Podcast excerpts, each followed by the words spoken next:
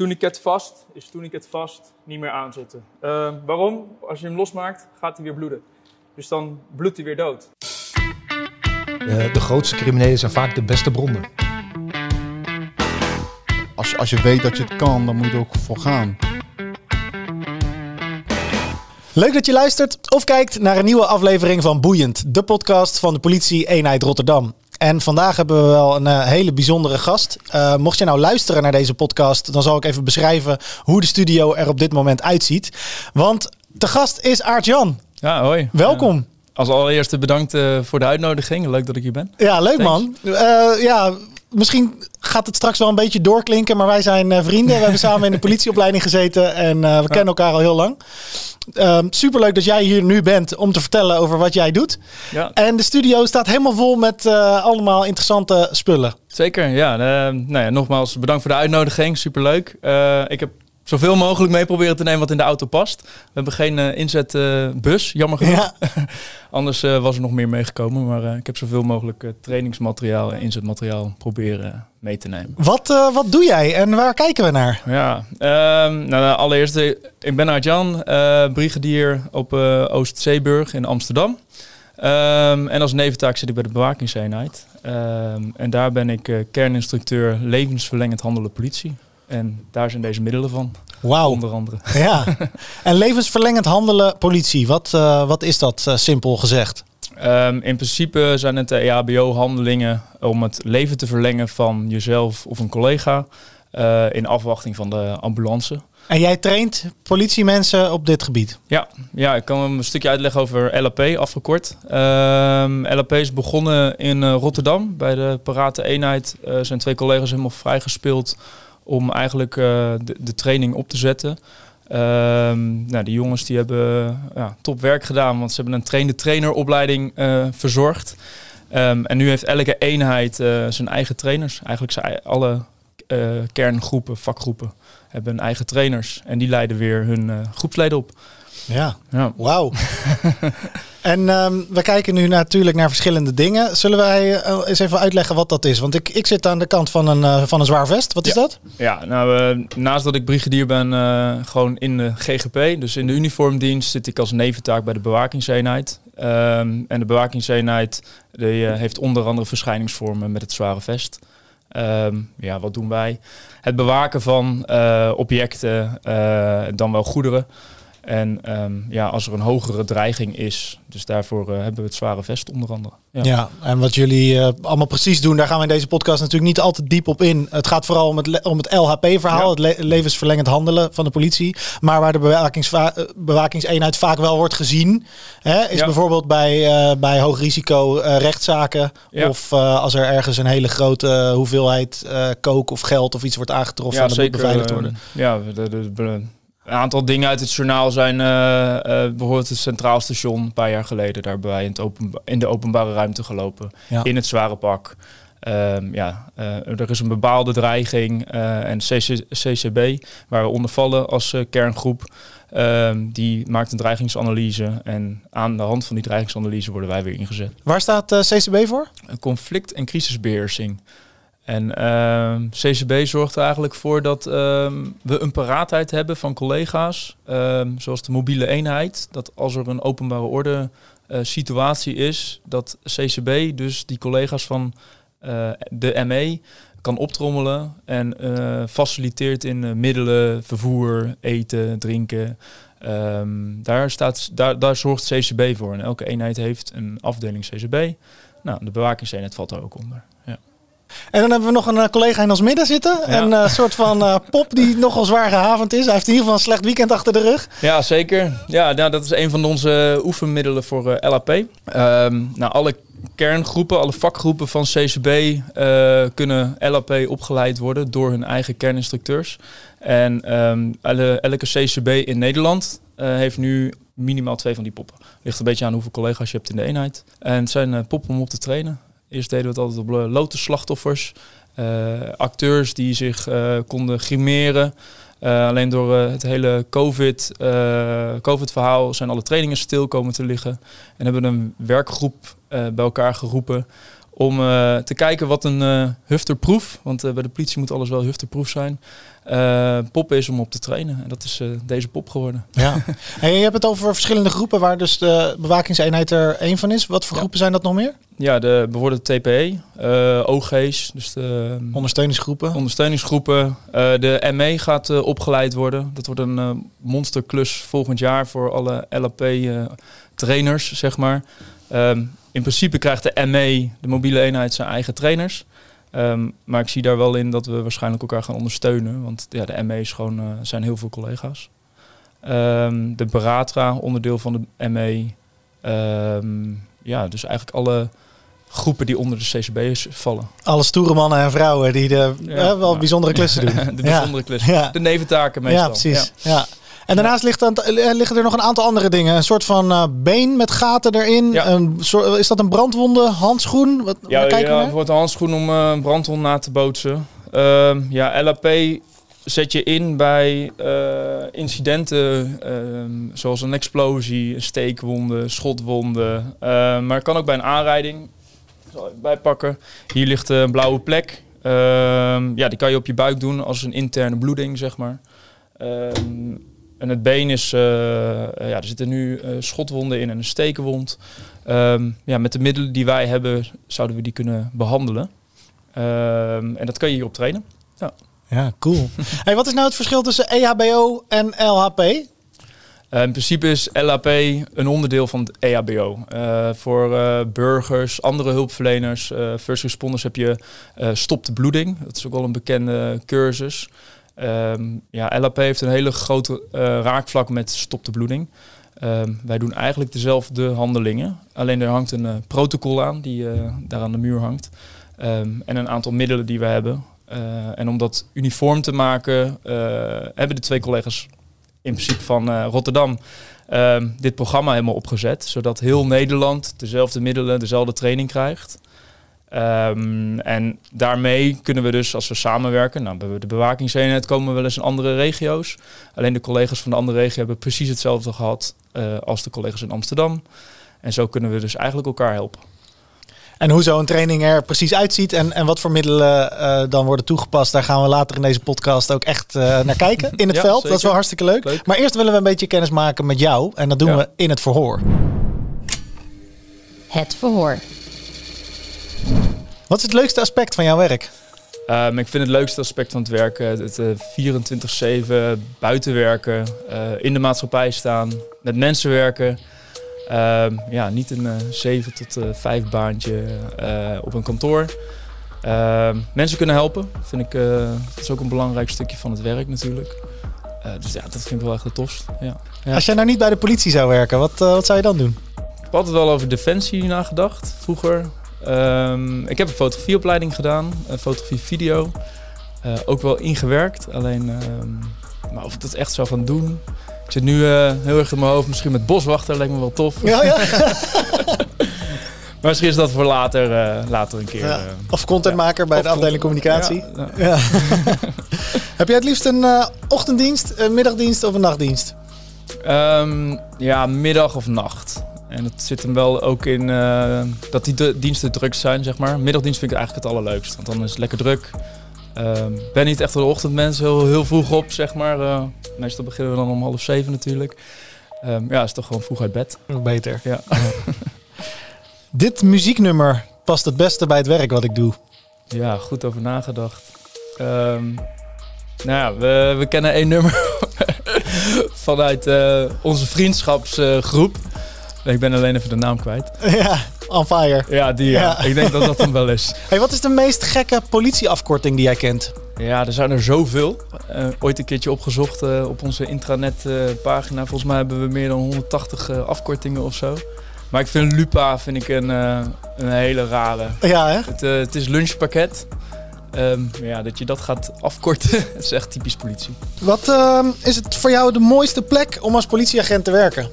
Amsterdam. Mag ik dat hier zeggen, hardop?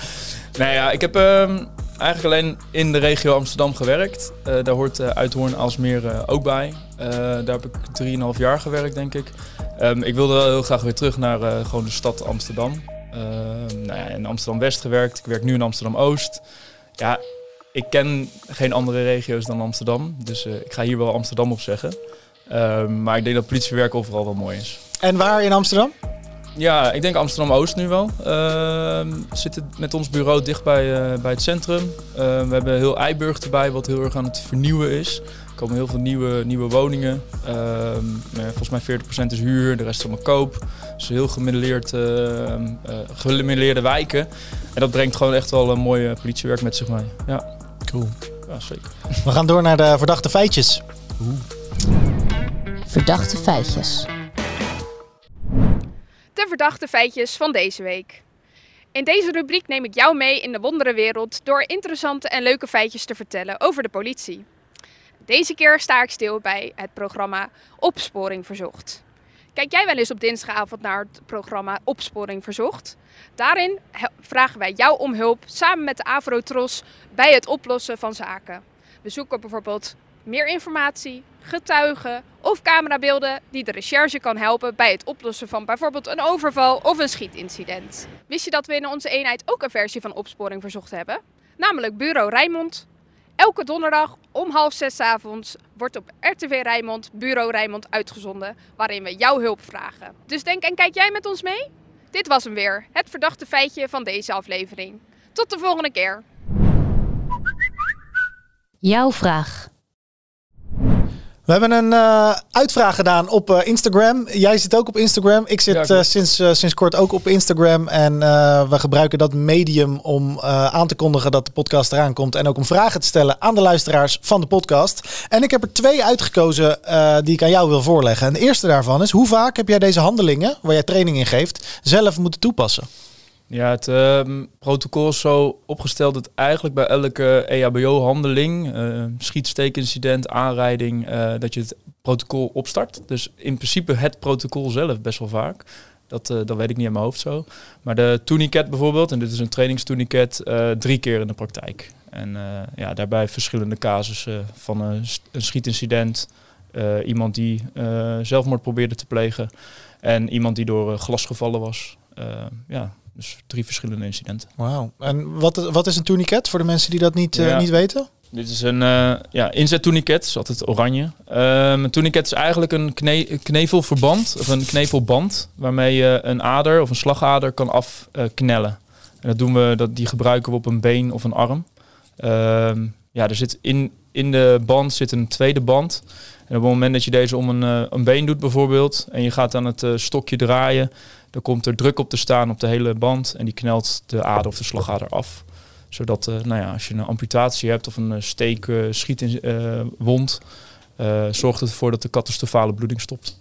En dat werkt goed? Ja, ja, zeker. Ja, als je de handeling weet hoe die moet, en dat is wel iets wat ik altijd iedereen aanraad, volg gewoon een goede voor burgers stop de bloeding cursus.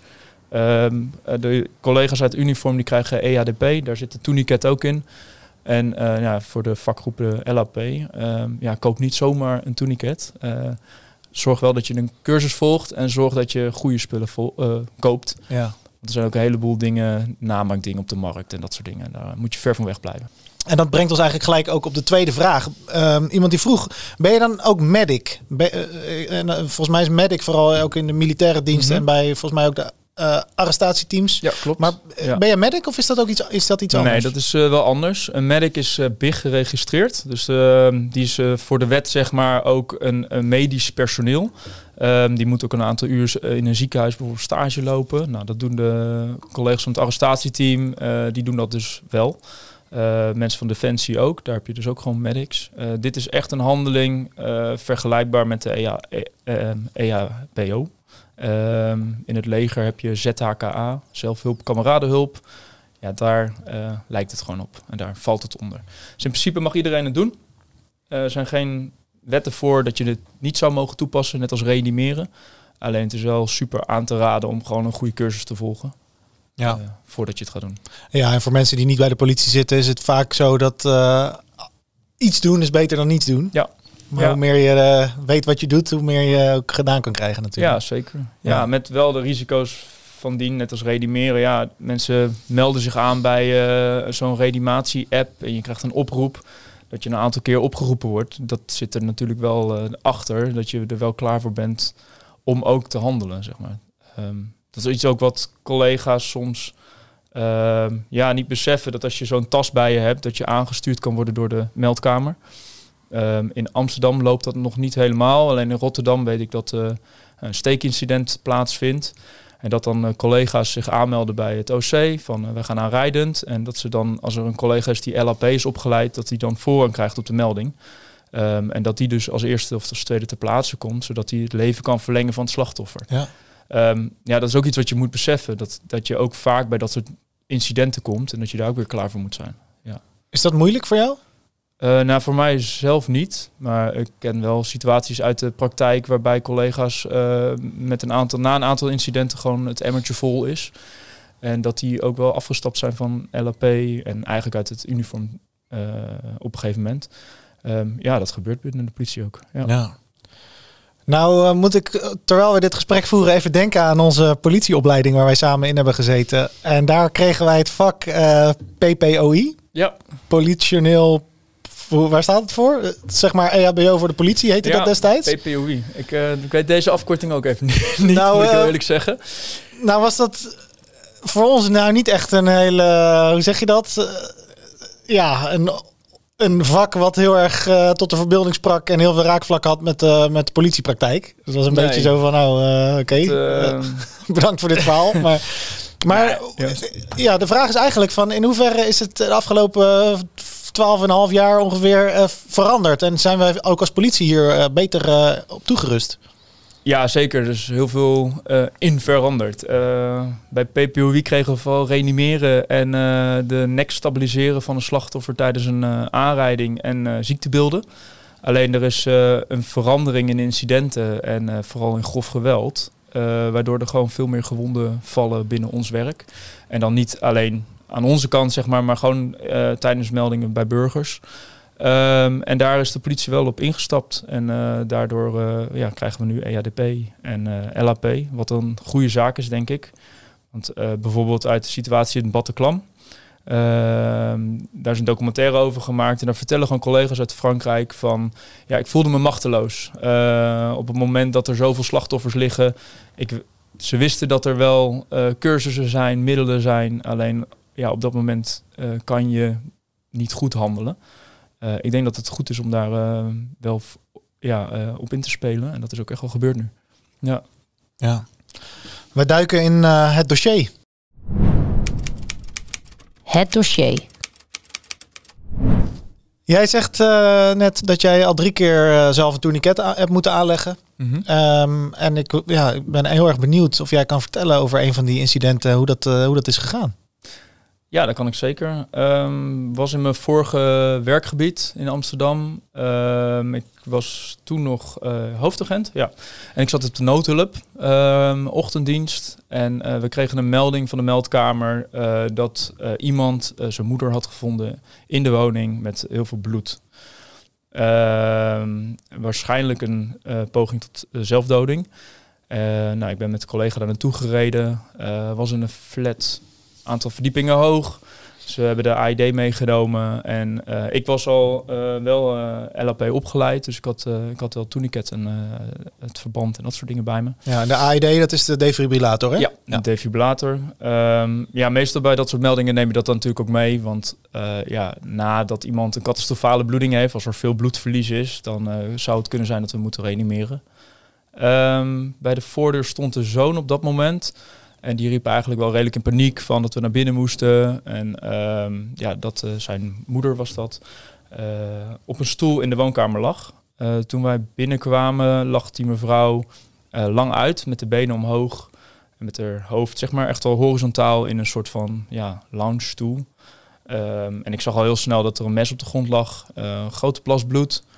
En ze had haar armen ja, in elkaar gebogen zeg maar op haar borst. Um, en op dat moment was uh, voor mijn gevoel niet bij kennis. En op het moment dat ik eigenlijk een arm naar voren deed, begon het meteen te bloeden. Dus ik heb aan uh, de rechterarm een uh, tourniquet omgebracht.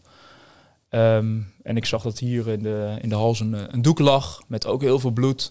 Dus uiteindelijk een drukverband eh, op haar eh, ja, nek neergelegd en onder, onder de oksel door.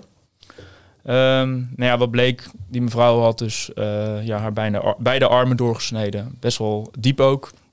En haar keel. Ehm, en de zoon had eh, een doek op de keel gelegd en druk daarop uitgeoefend om te zorgen dat eigenlijk het bloeden stopte. En die, doordat die armen bij elkaar lagen, stopte ook het bloeden. Ehm, nou, op dat moment kwam zij wel bij kennis, weet ik nog wel. Ja, zei niet heel veel, mompelde wat. eh, en eh, toen kwam de ambulance eigenlijk redelijk snel daarna te plaatsen. Ja. En toen samen met de ambulance, ehm, mijn collega was met de, met de zoon eh, bezig, zeg maar. Je moet ook een soort uitvragen wat er gebeurd is, hoe iemand aangetroffen is. Ehm, en heb ik met de ambulance uiteindelijk die mevrouw verplaatst en eh, werd zij afgevoerd. En zij heeft het uiteindelijk ook overleefd. Dus ja. Zo. Ja. Wat was het eerste wat je dacht toen je daar binnenkwam? Ehm, ja, achteraf gezien, eh, want dit was mijn eerste melding nadat ik LLP-instructeur was geworden. Ehm, en dat klinkt misschien een beetje luguber, maar eh, je kan eigenlijk voor het eerst iets in de praktijk brengen. En eh, bij mij is het altijd, dat vind ik ook het mooie van het uniformdienst, eh, ga je een soort van aan. Je gaat in een soort van actiemodus. En je gaat eigenlijk ervoor zorgen dat je, dat je gaat handelen. En dan merk je gewoon dat het protocol er goed in zit. En dat je, nou ja, wij, wij moeten als allereerste kijken of iemand catastrofale bloeding heeft. Nou, dat had, eh, had eh, dit slachtoffer. En daar ga je op handelen. Ehm, dus het eerste wat ik dacht was van, ja, je hebt niet het besef dat het heel heftig is. Je gaat echt aan. Ja, dat is. eh, Ja, je, je, je, pakt, je pakt gelijk dat protocol er eigenlijk bij. Ja, Ja. en die gaat handelen. Maar dat is met alle dingen die in de uniformdienst gebeuren. Eh, als je een melding hoort van een agressieve winkeldief of eh, een aanrijding met letsel, er gaat een knopje om en dan ga je in actie. En eh, ehm, dat maakt het werk ook natuurlijk ook wel weer heel leuk. Ja. Eh, ja. En jouw, eh, jouw collega, die dan neem ik aan niet de LHP was opgeleid. Mhm. Hoe reageerde die op deze situatie? Ja, we hadden een mooie verdeling eigenlijk, want eh, hij eh, heeft zich ontfermd over, het, eh, over de, de melder, zeg maar. En eh, daar de uitvraag gedaan en eigenlijk gezorgd dat hij wel zicht op mij had, maar dat hij eh, ook in gesprek was met, eh, met de melder. Eh, daarin hadden we best wel een goede verdeling. Achteraf ga je natuurlijk altijd debriefen en vraag je of iemand het heftig vond om zoveel bloed te zien en dat soort dingen. Dus ehm, ja, we hadden eigenlijk al een goede verdeling in, eh, in die werkzaamheden. Het was wel ehm, grappig om te zien ehm, dat de ambulance eh, op dat moment, dit is denk ik drie jaar geleden ongeveer, eh, nog niet helemaal eh, op de hoogte was van onze handelen. Er kwam een ambulancebroeder binnen die probeerde aan de kant van de tourniquet een infuus in te prikken. Ja, Ja, en je hebt hier natuurlijk alles afgebonden. Dus, ja, je eh, wijst nu naar je bovenarm, ja, hè? mijn Ja. bovenarm die is afgebonden, rechterbovenarm. Dus alle toevoer en afvoer van de bovenarm, van de arm, is er niet meer. Dus een infuus daar prikken heeft dan op dat moment ook geen zin meer. Kan een beetje stress zijn natuurlijk. Eh, ja, iemand uit de ambulance is misschien eh, niet zoveel gewend eh, aan zoveel letsel. Dat weet ik niet, hebben we het achteraf niet over gehad. Maar ik heb hem twee keer erop gewezen dat er een tourniquet om zat. En uiteindelijk heeft de ambulancecollega zeg maar een botboor gezet. En dan doen ze in een scheenbeen met een boor zetten ze een infuus in. Ja. Ehm, wat zeer pijnlijk is. Want, En echt een heel naar geluid heeft ook. ja, ook dat. Ja, Ik- je kent natuurlijk, je hebt ook in de praktijk gewerkt. Nou ja, ik, ik moet zeggen dat ik. eh, het is altijd wel heftig om met heel veel bloed en dat soort dingen eh, om te gaan of om dat te zien en om dat Mhm. te moeten handelen. Maar er zijn altijd, van- bij mij tenminste, van die kleine dingetjes die meer indruk maken dan andere. Ja, En ik vind altijd die botboor, dat vind ik zo'n heftig iets ja, om dat ja. infuus daar aan te leggen. Ja, ja en dit- dit slachtoffer ehm, was nog bij kennis. Dus op het moment dat ze dat deden, merkte hij ook meteen dat het, dat het slachtoffer heel veel pijn kreeg. Heel erg daarop Dus reageerde. dat, eh, maar ja, eh, je kan daar wel dus door eh, pijnstilling en dat soort dingen geven. Dus op zich Ja. is het wel noodzakelijk. Ja, nee, dat is heftig. Jij, jij trof iemand aan die eigenlijk drie verwondingen had. Dat had ze zichzelf aangedaan. Eh, maar die alle drie volgens mij in, in potentie levensbedreigend zijn. Ja. Hoe, eh, hoe moet je daarmee omgaan? Hoe prioriteer je nou wat nog heftiger of nog, hè, wat, hoe- ja, welke keuzes maak wat je? je bedoelt. Ehm, ja, in het protocol staat eh, het allereerste behandelen is catastrofale bloedingen. Ehm, en dat is een, een, een wond waar een grote hoeveelheid bloed in een korte tijd uitstroomt. En amputaties, bijna amputaties. Ja, je prioriteert het ook zo. Eh, de rechterarm bl- bloedde nog steeds. Dus daar is dan de tourniquet omheen gegaan. De linkerarm eh, zat een soort van geklemd. Dus die drukte zichzelf een soort van dicht. En zo ga je eigenlijk eh, ja, het hele slachtoffer af om te kijken van welke verwonding je eerst eh, behandelt. Maar op een gegeven moment kan ook je middelen op zijn en dan moet je creatief zijn. Ehm, dan zul je ergens anders mee een arm of een been moeten ja, knevelen, zeg maar. Ja. Ja. Wauw, wat een verhaal hè. ja. Boeiend. ja. ja. Hey, en ehm, we gaan natuurlijk, eh, we zijn natuurlijk bij de politie gegaan. eh, tenminste, bij onze sollicitatie hebben we gezegd om mensen te helpen. Maar uiteindelijk wil je natuurlijk ook gewoon boeven vangen en eh, stoere dingen doen en deuren kapot maken. Maar geconfronteerd worden met grote hoeveelheden bl- bloed en zo is, staat vaak niet heel hoog op het lijstje van dingen waarom je dit werk doet. Toch kies jij er wel voor om dit op deze manier te doen. Waar komt dat vandaan? Ja, toen ik eh, bij de bewakingseenheid kwam, eh, bestond LAP nog niet. Dus ik denk dat zit nu zes jaar bij de bewakingseenheid. Ehm, ja, toen ben ik eigenlijk, we hadden wel een tourniquet, eh, maar we kregen niet de uitleg. En ja, ik heb toen de ruimte gekregen bij CCB eh, en bij onze sectiecommandant om te gaan onderzoeken van, eh, nou ja, waar kunnen we dan die eh, cursus wel volgen. Uiteindelijk uh, stop de bloeding instructeur geworden. eh, en dat gaan uitleren aan mijn collega's van de bewakingseenheid. Ehm, toen kwam ik er al heel snel achter dat heel veel mensen hiermee, een aantal mensen in het korps landelijk hiermee bezig waren. En toen ben ik op de lijn gekomen bij de collega's in Rotterdam. Ehm, dus eigenlijk is het gewoon gekomen door een gemis vanaf de werkvloer. Eh, we weten dat de middelen er zijn, we weten dat de kennis er is. Ehm, ja, en dat het ook gewoon echt wel praktisch handelen is wat je leven kan redden. En zo ben ik er eigenlijk eh, zes jaar geleden ingerold en is dat steeds groter geworden. Ja. En nou zit je te podcasten. En nu zit de podcast. Leuk. ja. Wij gaan, eh, we gaan eh, in het veld. We gaan een casus Ja, uitzetten. En dan ga jij doen. ons er eens doorheen praten hoe dat er nou eh, in de praktijk aan toe gaat. ja, goed idee. In het veld. We zijn eh, in een ondergrondse parkeergarage. We gaan zo meteen eh, een casus doen. eh, een soort van scenario waar jullie ook echt op trainen. Hè? Ja. Maar voordat we dat gaan doen, ehm, je hebt wat uitrusting meegenomen van de bewakingseenheid. Wat, Ja, wat heb je? Ja, als allereerst uh, ballistische vest. Ligt hier onderin. Is ja, een iets zwaarder vest dan het reguliere vest dat de politiecollega's op straat aan hebben. Ehm, ja, houdt iets zwaardere patronen tegen. Komt eigenlijk op neer. Er zitten de magazijnen op. Extra tourniquet, handschoentjes.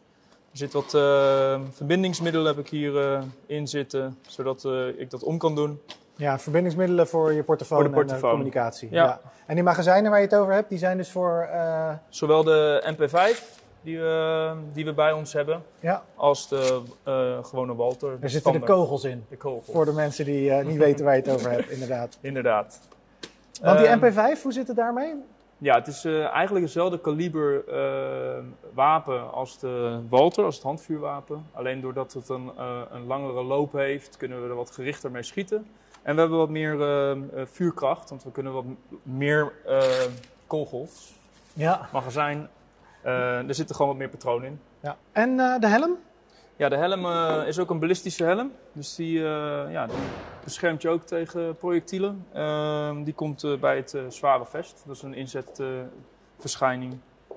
dus als we het zware vest dragen, dragen we ook de helm. En dan het derde wat je hebt meegebracht, dat is de tas, hè? de beentas. Ja, dit is de beentas. Ik heb zelf een oefentas op mijn been. Dit is gewoon een inzettas. nou, daar gaat het eigenlijk nu natuurlijk bij de podcast over. Het LAP-verhaal. Ehm, hier zit alles in eh, wat we met LAP nodig hebben. Van eh tourniquet, drukverband, gewoon gecomprimeerd gaas. Dus dat is eigenlijk EHBO-verband. Handschoenen, eh traumaschaar met een mes waar je heel snel mee kleding kan openmaken. Nou, hemostatisch verband. Ehm, nou, ja, we hebben een protocolkaart. Aan deze kant staat protocol geschreven. Ehm chest seals. Dit gaat op een borstverwonding. En er zit alleen nog een eh, 10 bij 10 gaasje in. En hier kan je mee de mond schoonmaken. Het is tijd om dat wat jij ons verteld hebt eh, in de praktijk te zien en te horen. Eh, we gaan een casus wegzetten, een eh, praktijksimulatie, die jullie ook daadwerkelijk gebruiken, waar jullie op trainen. En dat is eh, als volgt. Een collega die heeft een onderzoek ergens ingesteld en plotseling is daar een grote explosie geweest. Ja. In een ondergrondse parkeergarage in dit, in dit eh, geval. Ehm, verder weten we niet wat er aan de hand is. Nee. En jij moet gaan eh, handelen. Ja, nou mooi. Hoe, hoe gaat het in zijn werk? Wat gaan we doen? Ja, waar wij als allereerste beginnen is de TMT noemen we dat. Dat is de toestand, melding en eh, triage. Ehm, de toestand, er zit de veiligheid, je eigen veiligheid in. Nou, ik hoor dat het een, eh, een explosie is en een gewonde collega, dus je trekt als allereerste gewoon je handschoenen aan. Ehm, nou, van de meldkamer hebben we gehoord waar het is en wat de situatie is tot nu toe. En dan gaan we te plaatsen. Ik zie nu eigenlijk al dat eh, de collega in kwestie een eh, amputatie heeft. Zijn linkerarm eh, ligt eraf. Dus wat ik eigenlijk doe is de tas al openritsen bij het aanlopen. Nou, we hebben een trainingstas bij ons, daar is de tourniquet blauw van. Inzet zijn oranje. En tijdens het aanlopen kan ik eigenlijk al de tourniquet openmaken, er naartoe lopen. En wat wij altijd aanleren is zo, zo snel mogelijk directe druk op de wond. Dat kan dus met een knie zijn, of met de hand, of je gaat in de, in de oksel. Maar directe druk is het allerbelangrijkste, want daar stop je het bloeden mee. Het is een catastrofale bloeding. Dus je wil eigenlijk ervoor zorgen dat er zo min mogelijk bloed uit het slachtoffer loopt. Dus nog voordat je gaat kijken, ademt die, wat is die aan het doen, weet ik het wat, ga je Ja. eerst de tourniquet aanleggen op de arm die eraf ligt. Ja, vroeger was het in EHBO zo dat je A, B, C deed. Ademhaling, dus de ademhaling vrij, ja, nee. Eh, de kwaliteit van ademhalen, dus dan ging je naar de borst kijken. En dan kwam je bij de C en dan ging je de bloedingen doen. Ehm, alleen wat blijkt is dat heel veel slachtoffers eh leeg bloeden, terwijl we al aan het reanimeren zijn. Je hebt een schietpartij gehad, mensen zijn aan het reanimeren, maar ondertussen loopt al het bloed eruit. En bloed is gewoon eh, ja, cruciaal voor de bloedsomloop nou ja, hoe meer bloed eruit loopt, hoe sneller hij zou overlijden. Dus we gaan eigenlijk als eerste de catastrofale bloeding behandelen. Tourniquet opengemaakt. Ik eh, doe de, ja, het stokje, de spil, die doe ik naar mezelf toe. Ik doe de tourniquet eroverheen. Ik trek hem aan. Op het moment dat ik hem aantrek, is dit al de eerste druk die ik opbouw. Ik doe de tourniquet om de arm. En op dat moment dat hij er omheen is, ga ik draaien. Nou, en dan is het altijd de vraag hoe lang ga je draaien totdat het bloeden stopt. Dat is de, dat is de vuistregel. Ja, Want Ja. de tourniquet wordt nooit door onszelf losgemaakt, hè? nee, tourniquet vast is tourniquet vast, niet meer aanzetten. Ehm, waarom? Als je hem losmaakt, gaat hij weer bloeden. Dus dan bloedt hij weer dood. Dus eh, op het moment dat het tourniquet zit, en het gaat pijn doen, eh, het is een zenuwpijn in het begin, dat doet echt, dat doet echt heel veel zeer. Ehm, alleen maak hem niet los, want dan gaat hij weer bloeden. Ja. En dan is hij binnen twee, drie minuten misschien wel leeggebloed. Ja. Ja, nou, we hebben gehoord, het is een, ehm, een explosie. We gaan als allereerste zijn adem... eh, we zijn de, de, C hebben we gehad. Eh, ik heb hier wat nepbloed liggen. We doen het hier niet op de grond. Maar normaal gesproken zou je hier bloed maken. Dan is dit de catastrofale bloeding. Dus de C hebben we gehad. Dan gaan we naar de A, ademweg. Je gaat kijken of de ademweg vrij is. Of er bloed in de mond zit, kauwgom, snoep, andere dingen. Nou, op dit moment is de ademweg vrij. Mocht dat niet zo zijn, dan hebben we dat eh 10 bij 10 gaasje. Kunnen we de ademweg mee vrijmaken. Daarna ga je naar de B, en dat is de breathing. Ehm, omdat het een, een explosie is, valt het onder schiet- en steekincident. Wat we dan eigenlijk doen, is een zesvlakkig borstonderzoek. Want misschien dat hier een verwonding zit, waardoor hij slechter gaat ademen. Ja, en met hier bedoel je dus in de borststreek. Op de borststreek. Bij de borststreek. Ja, dus we gaan kijken of zijn longen op dit moment eh, ja, eh, letsel hebben. Ehm, dat doen we door eigenlijk met de vlakke hand over de borst te wrijven. Elke keer te kijken of er bloed is. En te kijken of het slachtoffer reageert op pijn bijvoorbeeld. Nou, ik voel hier al een, eh, een eh, inschot vol op de borst. Dus we maken het open. We kunnen zelfs de schaar erbij pakken. We zouden zijn kleren open kunnen maken. Oh, er gaat ook gewoon een politieshirt kapot. Ja. Ehm, we pakken een chest seal. De chest seal maken we open. En het is eigenlijk een, eh, ja, een AID-plakker. Het is een grote sticker. Er zit een doekje bij. Daarmee kan je de wond een beetje schoonmaken. Als er überhaupt vocht uitkomt. Je maakt de sticker los van, ehm, van het plastic. En je plakt hem precies in het midden van de... Nou, het is nu een soort van schotwond. En wat het nu doet, is het zorgt ervoor dat er geen valse lucht meer aangezogen wordt in de borst. Hij ademt in en op het moment dat hij inademt, eh, komt er lucht door dit gat op zijn borst tussen zijn longen en zijn borstkas te zitten. En daardoor krijgt hij een soort van overdruk. Een soort klaplong. En uiteindelijk krijgt hij een klaplong. Ja. Als we dit niet zouden doen. Ehm, nou ja, zesvlakkig borstonderzoek. Voorkant hebben we gehad. Nou is het belangrijk om niet de achterkant te vergeten. Nou, we hebben hem zelf geprepareerd. Dus ik weet dat er aan de achterkant geen eh, verwondingen zitten. Maar je maakt die handeling helemaal af. Nou, op dat moment hebben we eigenlijk de levensreddende handelingen gedaan. Maar wat wij nu gaan doen, is de overige bloedingen checken. Dus we gaan kijken of hij ergens anders nog bloed heeft. Nou, deze man heeft eh, bloed in zijn gezicht, het zijn geen catastrofale bloedingen. Nou, belangrijk is om dan de rest ook te controleren. Wij hebben een uni- uniform aan, eh, dus we, ja, we doen een soort van fouillering over het hele lichaam met je hand. Dus je tamponeert je hand elke keer op het lichaam. En je kijkt op je handschoen of daar bloed aan zit. Dus je moet echt fysiek aan de bak om te kijken, heeft hij nog een verwonding? Ja. Eh, heb ik niet iets overgeslagen? Hebben we dat gedaan, kijken we naar ehm, de stand van het slachtoffer. Nou, we hadden gezegd, deze is eh, bij kennis. En dan heb je alert, verbal, ehm, pain of unresponsive. Nou, dat zijn standen, standen van eh, Situaties situaties van, ja. het, van het slachtoffer. Ja. Dat kan iets zeggen over eh, in hoeverre hij eh, ja, nog bij kennis is. en hoe ver hij in zijn shock bijvoorbeeld zit. En dat kan je doorgeven aan de meldkamer. Ehm, hebben we dat gedaan, komen we bij onderkoeling. Ehm, we pakken iemand in met een, met een aludeken. Oftewel een... eh, ik weet niet, mensen met oordopjes, sorry. Ja. Ehm, ja, we hebben de aludeken nu in onze hand. En wat het belangrijkste is, is alle raakvlakken. Dus we gaan iemand eh, ja, keren. Deze poppen kunnen niet in de stabiele zijligging. Dus dat is een beetje vervelend. Ehm, daarna draaien we hem weer terug. En dan proberen we hem helemaal in te pakken. En dat is dus een, eh, een warmtedeken, als het ware. Nee, een warmtedeken is het niet. Het enige wat een, ehm, een aludeken doet, is het, eh, de warmte van het lichaam reflecteren in de deken. Nou, dan ehm, blijven we het protocol herhalen. Eh, dus de C staat de tourniquet nog, zit de chest nog goed. De A is zijn ademweg nog steeds vrij. Eh, hoe is zijn adem, de kwaliteit van zijn ademhalen? Eh, de waardes gaan we nog een keertje meten. En zo gaan we de hele tijd door totdat de ambulance komt. En dan kunnen we de protocolkaart aan de ambulance geven of we kunnen het mondeling doorgeven. Ja. Eh, en dan hopen we het leven te verlengen van eh, nou ja, deze collega. Kan jij nog herinneren dat de casus waar jij over vertelde, van de vrouw met de doorgesneden pols en hals, hoe lang het ongeveer duurde dat jij er alleen voor stond met je maatje?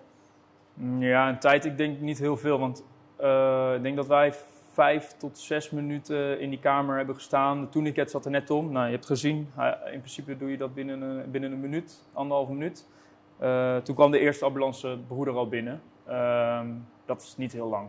Nou, het slachtoffer aan onze voeten, daar eh, kunnen we helaas niet eh, meer voor betekenen dan dit. Denk ook niet. En wij gaan terug naar boven. En eh, met de magie van het editen zitten we weer terug in de studio. Eh, super interessant eh, om nou ja, in ieder geval te horen en te zien eh, nou ja, hoe jij dit aanpakt en hoe, wat er allemaal bij komt kijken. Ik denk dat het voor een hele hoop mensen een super interessant inkijkje is. Ik hoop het. Waar gaat dit naartoe? Hoe, eh, hoe ziet het eruit binnen de politie over vijf of tien jaar? Ja, ik, ik zie ons niet de medics worden waar we het helemaal in het begin over hebben gehad, zeg maar, binnen de politie. Want we hebben al heel veel taken. Ehm, ik zie wel dat LAP eh, steeds groter gaat worden. Eh, wat ik al vertelde is, volgend jaar worden alle ME-collega's opgeleid. En ik geloof, pin me er niet op vast, maar dat dan één op de drie collega's in uniform opgeleid is. Nou, al die mensen hebben een neventaak. Dus die gaan ook terug de nood- noodhulp in. En eh, als zij terug in de noodhulp zijn, dan hebben ze ook die tas bij zich en de kennis. Ehm, het mooiste zou zijn als eh, EADP, wat we allemaal krijgen, eh, reanimeren, ziektebeelden en de tourniquet, eigenlijk overgenomen wordt door LAP en dat iedereen LAP opgeleid wordt. Maar ja, er zit een grote capaciteitsvraagstuk achter, denk ik, waar ik me vooral niet mee ga bemoeien. Eh, maar dat zou het mooiste zijn, ja. Ik denk niet dat we meer moeten gaan doen, wel dit als basis, alleen dan, eh, ja, eenheidsbreed. Ja. Ja. Of eigenlijk ja, de landelijke eenheidsbreed. Ja, precies. Ja. Als er nou mensen zijn die hier naar luisteren of naar kijken, eh, die of bij de politie zitten en er nog niet zo veel mee bezig zijn, of mensen die niet bij de politie zitten, wat zou je hun willen meegeven? Ja, mensen die bij de politie zijn, eh, zitten vooral eh, de EADP volgen. Ehm, en ja, probeer bij een vakgroep te komen die onder CCB valt. Sowieso is het leuk om extra getraind te worden. Je hebt andere inzetten, andere kijk op het werk. Eh, wat je ook weer mee kan nemen naar de noodhulp. Dus eh, dat is altijd maar een voordeel.